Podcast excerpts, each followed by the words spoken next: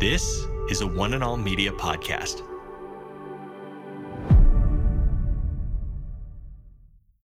Today, Today. Today. Today with Jeff Vines, We are taking the gospel to the world. pastor, apologist, and Bible teacher. One truth that will be delivered in love and compassion, connecting every one person to all that God has promised them.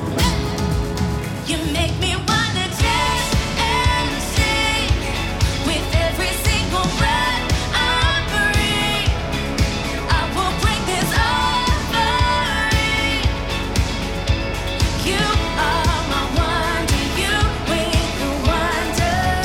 today, Today. Today. Today with Jeff Vines. Welcome to Today with Jeff Vines.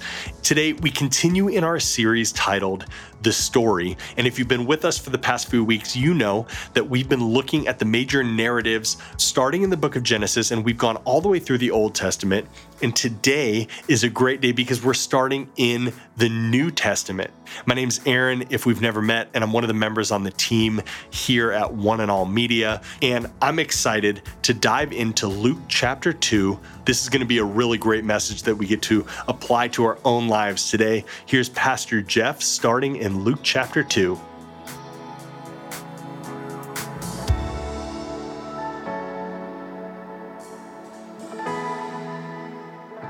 Turn in your Bibles to Luke chapter 2. Luke 2, only four verses, verse 8 through 12, and I'm not going to deal with them in order, but we're going to be just in that little grouping of verses during the entire message. Now, listen, we make our way, it's an exciting weekend because we make our way now to the New Testament. We've gone from the old now to the new, and we're right halfway in the story. Not halfway in chronolo- chronological timing, but we're halfway in the sense that in the whole entire Old Testament, we've seen what God has been doing and how he's been setting the stage for what will now happen in the New Testament. If you think about if you think about just the idea that God, the creator, sustainer of all things, decides he's going to come to planet Earth. And it's not so much of, of that he came, but it's how he came. And there are some details in the New Testament narrative that if you'll let me take you through them, they can really be life changing. They can you can have your eyes open. You can say, you know what? I never really thought of it that way. I never thought that that's what the Bible intended to communicate to me. So let's start like this. In Luke chapter 2, I want to read verse 11 and 12 first. And here's what we're told. This is a passage you usually hear at Christmas time, but we're in the birth part of the narrative. Here's what happens. Today, in the town of David, a Savior has been born to you. He is the Messiah, the Lord, and this will be a sign to you that we'll find a baby wrapped in cloths lying in a manger. Now, here we go. Who is this child? Who- Who's the child? Who's the baby? Okay, Matthew chapter 1, verse 23 says, The virgin will conceive, give birth to a son, and they will call him Emmanuel, which means what? So, who is this child? That's right. That's right. Who is he? Now, this is going to speak volumes to you because you've been through the Old Testament part of the story, and you know there are times God decides to show up in what we call theophanies, in forms that, well, whatever He chooses. That's the cool thing about being God. You can show up in any form you want. And so when He appears to Job, He comes as what? A tornado. A tornado that is powerful, that's terrifying, that starts from the ground and goes up into the heavens. When Moses encounters God, what does he encounter? A burning bush. And the closer he gets to the burning bush, what does the voice in the bush say? Take off your shoes because you're standing on holy ground. You're in the midst of the uncreated. And the only entity that's uncreated is God Himself, the creator of all things. When He wants to make Himself known in a powerful way to Israel, He shows up in a pillar of fire. Now, we do this, uh, where we don't do justice to this. This would have been a flaming pillar of fire that covered, it's not, you know, just a, a, a couple of feet wide. Uh, you're talking about miles and miles, a big pillar of fire that rises again from the ground up to the heavens. It would be intimidating. I don't know if you've ever been in a tornado, anybody? Or anything that's a powerful side of nature, it is terrifying. You feel so helpless because you, you know all of a sudden your own mortality, and you know that this thing, this force, whatever it is, is so much stronger more powerful than you are that you, you look so minute in comparison. When God wanted to reveal himself to the children of Israel, he filled the temple with what? His Shekinah glory. The light was so bright, so powerful that you kind of had to turn away. And the point is, when you come into the presence of God, all through the Old Testament, no matter how God chooses to reveal himself, it's scary. It's terrifying. That's why the angel always has to say, fear not. Why does he have to say that? Because they're usually afraid. Uh, I want to tell you something most pastors won't tell you. In, in, uh, in Moses' case, when Moses goes to God and says, Hey, I want to see your glory. And what does God tell him? Can't do that. I would, but I'd have to kill you. No, he says, No, my glory will kill you. But I will show you, and most pastors won't deal with this, but in the, in the, uh, in the original language, here's what God says to Moses I can't do that, but I will show you my hind parts. I have no idea what that means. And I spent way too much time this week trying to find out. I got no idea. But I know that he takes Moses, puts him in the cleft of the rock, and he passes by, and Moses sees his hind parts, whatever that is. And Moses' face shines with glory, and then he has to veil his face because people who see him see the Shekinah glory of God, and even that, if not tempered, uh, can be harmful. And so, all through the Old Testament, God keeps showing up. Now, here's the question why does he do that? Why does he show up in a tornado, then a burning bush, a pillar of fire? When he showed up with Jacob, he showed up as a championship wrestler. Remember? It's pretty cool. And when, when uh, Joshua was going to the walls of Jericho, he shows up as uh, just a mighty, mighty warrior. And Joshua knows exactly who he is. That's why he bends down and starts to worship. Why does God do it? It's all a setup, folks. It's God's way of saying, get used to it. I can show up in any form that I want. Don't be surprised. Don't be surprised when I show up in the manner I'm going to show up on the day of the coming of the Messiah. So that in the birth narrative, he doesn't show up as a tornado, as a burning bush, a pillar of fire, a fierce warrior, a championship wrestler. God shows up as a baby in a manger. Now, folks, it, during my crisis of faith, which we've all had, this was the most difficult part of the story for me. Why do you, hey, if I were God, and I'm not, most of you know that, ask my wife, she'll tell you. I would, I would have a big star in the sky. It'd be so bright you wouldn't miss it. I wouldn't hide my son in a cave in the ground, in a manger. Man, I would have bright lights. I'd have an angelic choir right downtown Jerusalem. I'd fill the sky. This is the Son of God. You know, no. Why a baby? This past week, I went to Kaiser Permanente. Uh, I've been told I have to do this six more weeks, but this, my finger's not healing. Uh, they told me when you get 50 that things start falling off. And uh, I'm hoping this is not the first thing. But as I was coming down to the first floor, I ran into Joshua and Christy Murphy, who uh, they were in the elevator, and I looked and I saw their newborn baby, uh, three or four days old. It, and I saw this baby, and I thought, man, that is, that is one of the most gorgeous little precious ones I've seen. And I went on and on about it. And then I begged I said, Can I, can I take a photo or can you send me a photo? And you know, not many parents are going to say, No, you can't show the face of my child to 5,000 people on the weekend. and so they sent me numerous photos, I might add. And uh, I took this one because when I saw the little baby, it kind of melts you. You kind of like, oh, right? You kind of just, oh, the world is right. And I, I thought of many things when I saw the child, but I'll tell you one thing I did not think of run. I didn't think of that. Because there's no fear here, is there? I mean, I may be afraid of a lot of things, even my shadow, but this is not one of them. The thing about a baby is it's the most intimate and gentle form of human existence. You pick them up and they're always available for you. Now, you have to do that before they're teenagers because then they have their own agenda. But while they're a baby, they're completely open, completely vulnerable, completely accessible. God comes as this. Again, Matthew 123 says that we'll call him Emmanuel, God with us. Listen to me, please. This is the first part of the sermon, but we we, we got the power punch coming first. This is the God of relationship. This is a God who does not merely want you to, to cower and bend down out of fear any longer. He wants you to know that He's accessible and that you can come into His presence. And coming in the form of a child is absolutely brilliant. There is nothing more safe than a little baby. And that's why when this little baby Jesus grows up to be a man and is crucified, that at the time of his crucifixion, that the Bible says the curtain in the temple was torn in two. And used to, only the priest at certain times a year could go into the Holy of Holies, into the presence of God, but now everybody can go in. It's all been a setup. Again, if I were God, I'm thinking, if I want everybody to know this is my son, man, I'm going to have a pyrotechnic show, fire show. And I'm going to introduce him with a parade. Or at least, if I'm going to have a manger, I'm going to have a talking manger. You remember, you remember the E Trade little baby who does all the commercials? Yeah, I'm at least going to have Jesus speak as a baby in the manger. Maybe just kind of after Mary uh, has had the child and uh, the, everybody's cooing, their animals are cooing, uh, or the baby's cooing, the animals uh, are just making noise. Maybe Jesus just rises up and says, "I'm the Son of God, deal with it," and goes back to sleep. You know, something like that. That would be cool. It was only my time in seminary when I started to understand some of the writings of Soren Kierkegaard that I began to understand how all this fits together and why God did it this way. Soren Kierkegaard tells the story of a prince and a peasant girl. And the prince is going through the village on an errand one day, and his eyes fall upon a beautiful young maiden. And he starts to ask the question. And Soren Kierkegaard, as he writes, lets us hear the questions of the prince.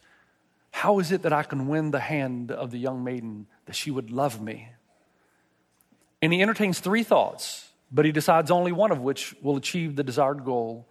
The first thought he has is, I will order her to marry me. I am the prince. I own the kingdom. If I tell her to be my wife, she's got to be my wife. If I coerce, manipulate, and finally command, I can do that. But very quickly, that thought fades because if he does that, that's not genuine, authentic love. So he comes to the second side.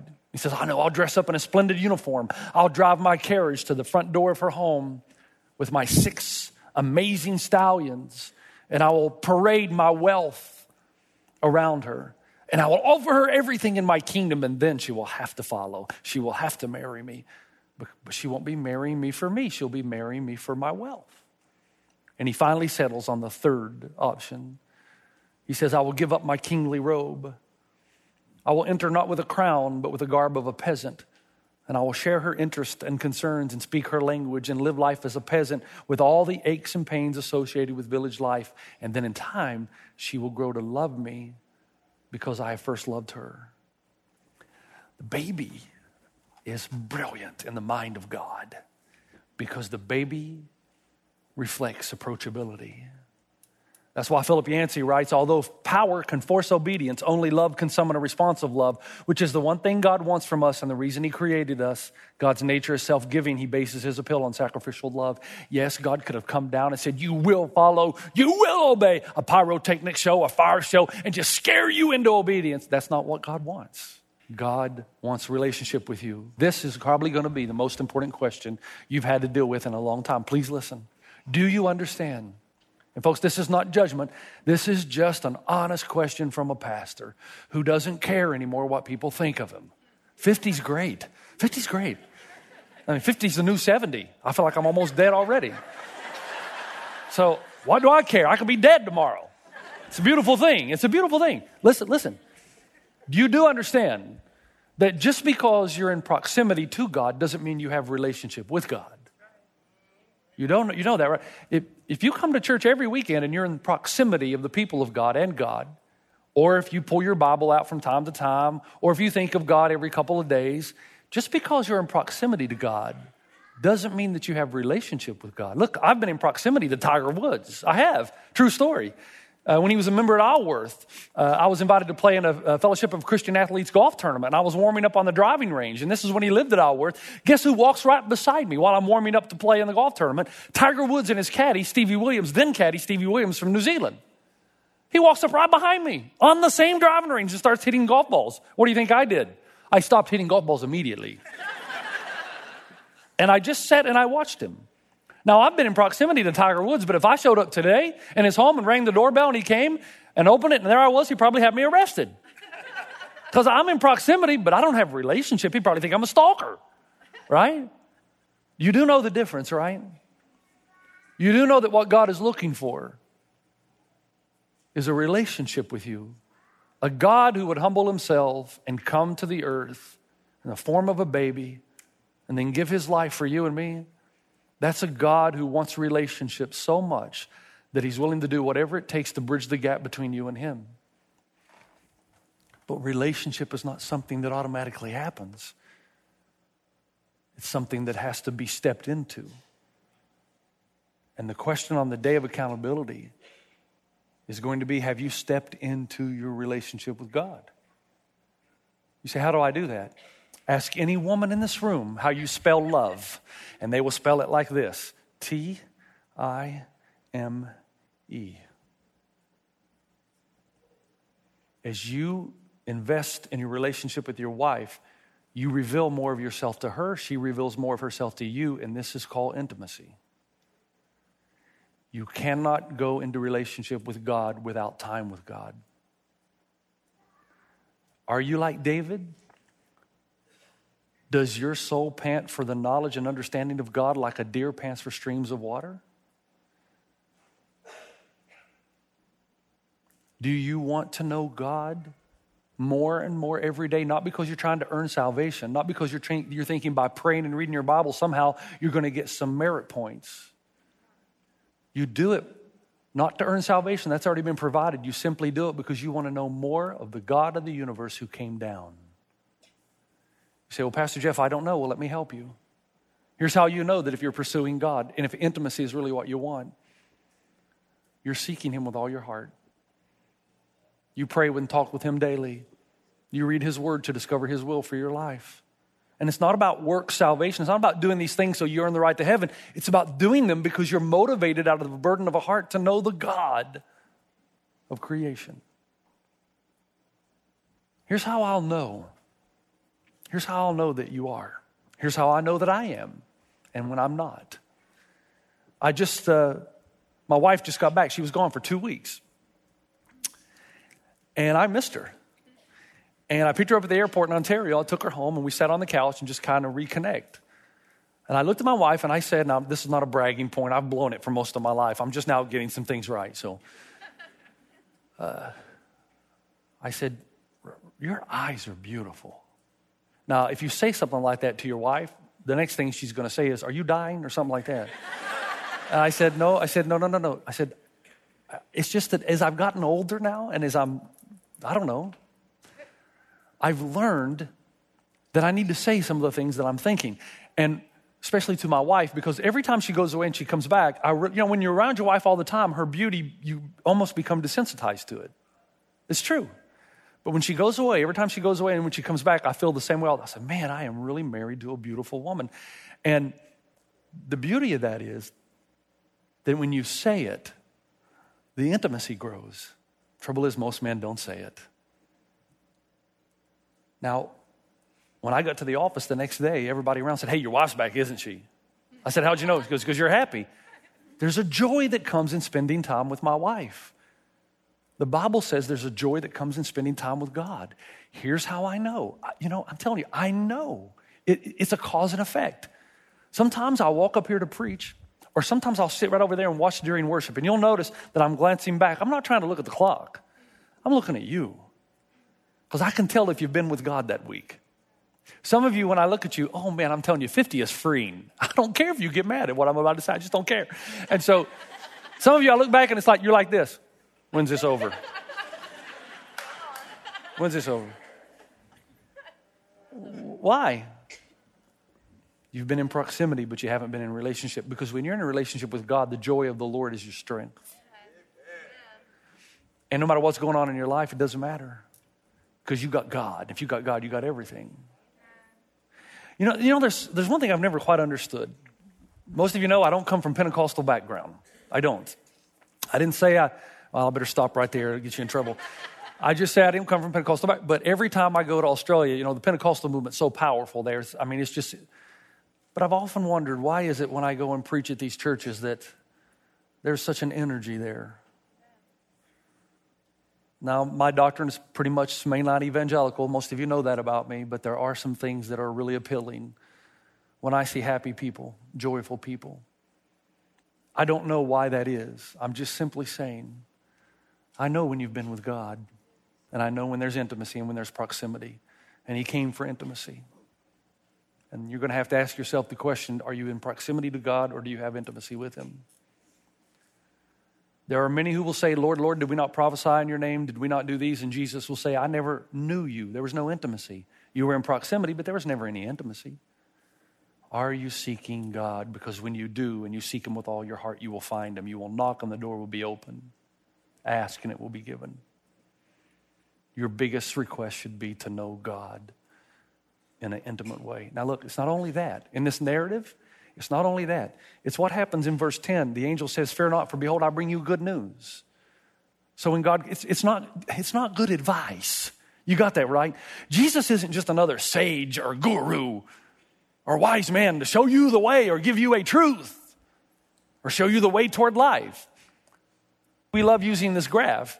And if you want to know the distinction between the Old Testament and the New Testament, the Old Testament shows you that we're separated from God because of our sin. The New Testament shows you God made a way to cross over. For most of us, though, we spend our entire lives trying to fill the gap ourselves. And that's why there's no joy in our lives, because we know we'll never do enough to fill the gap. Those who are happy are those who are happy in Christ Jesus. Those who know that they're in relationship because of what Christ did when he grows up to be a man and he dies on the cross for your sins. God is holy. In order to approach God, your sins have got to be dealt with. Jesus deals with them. It's done. But here's the problem with most of us. We hear that, but most of us are like that deep philosophical, theological movie called Monty Python and the Search for the Holy Grail. Remember that movie? If you haven't seen it, don't waste your time. If you have, let me remind you what happens. At the end of the movie, King Arthur and his knights have come. They're searching for the Holy Grail, the cup from which Christ drank at the Last Supper. And then they meet this old, ugly troll who asks them three questions. And if you answer the three questions, you can cross over. First guy answers the three questions, stu- stupid question like, what's your favorite color? And he goes on over. The second guy, though, comes and it changes a little bit. He says, What's your favorite color? And the guy says, Red. He says, What's the capital of Assyria? And he says, I don't know. And boom, he's catapulted up and down into the abyss just because he didn't know the capital of Assyria. King Arthur sees this, and the next guy comes up. Not King Arthur, but one of his, uh, one of his uh, knights of the round table. And he says, I'd like to cross over. He goes, then here, answer the questions. What's your favorite color? And the guy's really nervous. And he says, red. I mean blue. And he's, woo, catapulted up down in the abyss. And then King Arthur, it's his turn. He comes up. At the end, of, it's classic scene because there's this running gag throughout the movie. And the question is, what is the airspeed velocity of a coconut laden swallow? Which makes no sense at all. But the troll asks him, what's your favorite color? Red. What is the airspeed velocity of a coconut laden swallow? He asks King Arthur. And King Arthur responds, well, it depends. Is it European or African swallow? And the troll then says, I don't know. And boom, he's catapulted up and down into the abyss. Go figure. Here's the point. Most people, when they look at Jesus, they're looking for a secret code. They think somehow he's got the secret answer or the secret code or the secret key to open up the door to your good life. And that's how you see him. Let me tell you, hear me when I say, the angel said, I, I don't come to bring you good advice. What's good advice? Good advice is here's how you can go about achieving this. But good news is you send a messenger, an angelos, an angel, to say it's already been done, right? And in the New Testament, even in this narrative of the birth story, the narrator's trying to show you and me something very, very important that doesn't happen very often in human history, and that is something that's already been done for us.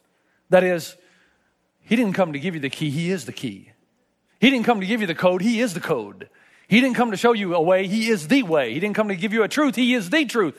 By Christ, stripes are healed. By him. That's why some people get upset when Christians say Christianity is exclusive. Because Jesus says, look, there's only one way to bridge the gap between God and man. His sin's got to be atoned for. And there's only one in human history that's died and atoned for your sin. Every other major religious system is about effort. You've been listening to Today with Jeff Vines. Thanks for joining us. Next time, we'll bring you the rest of this message from Pastor Jeff. You know there's ultimate good and evil. You know that a noble prince has come. You know that a savior has come. You know there is a love that will never die. You know that one day you're going to fly. I don't know how it works. You know one day you're going to defeat death. It's in you. And you also know that the world was created by God and that one day the trees are going to dance. It's going to happen. The ideal is going to come into the real. You can listen to more messages like this. Just search for Today with Jeff Vines wherever you listen to podcasts.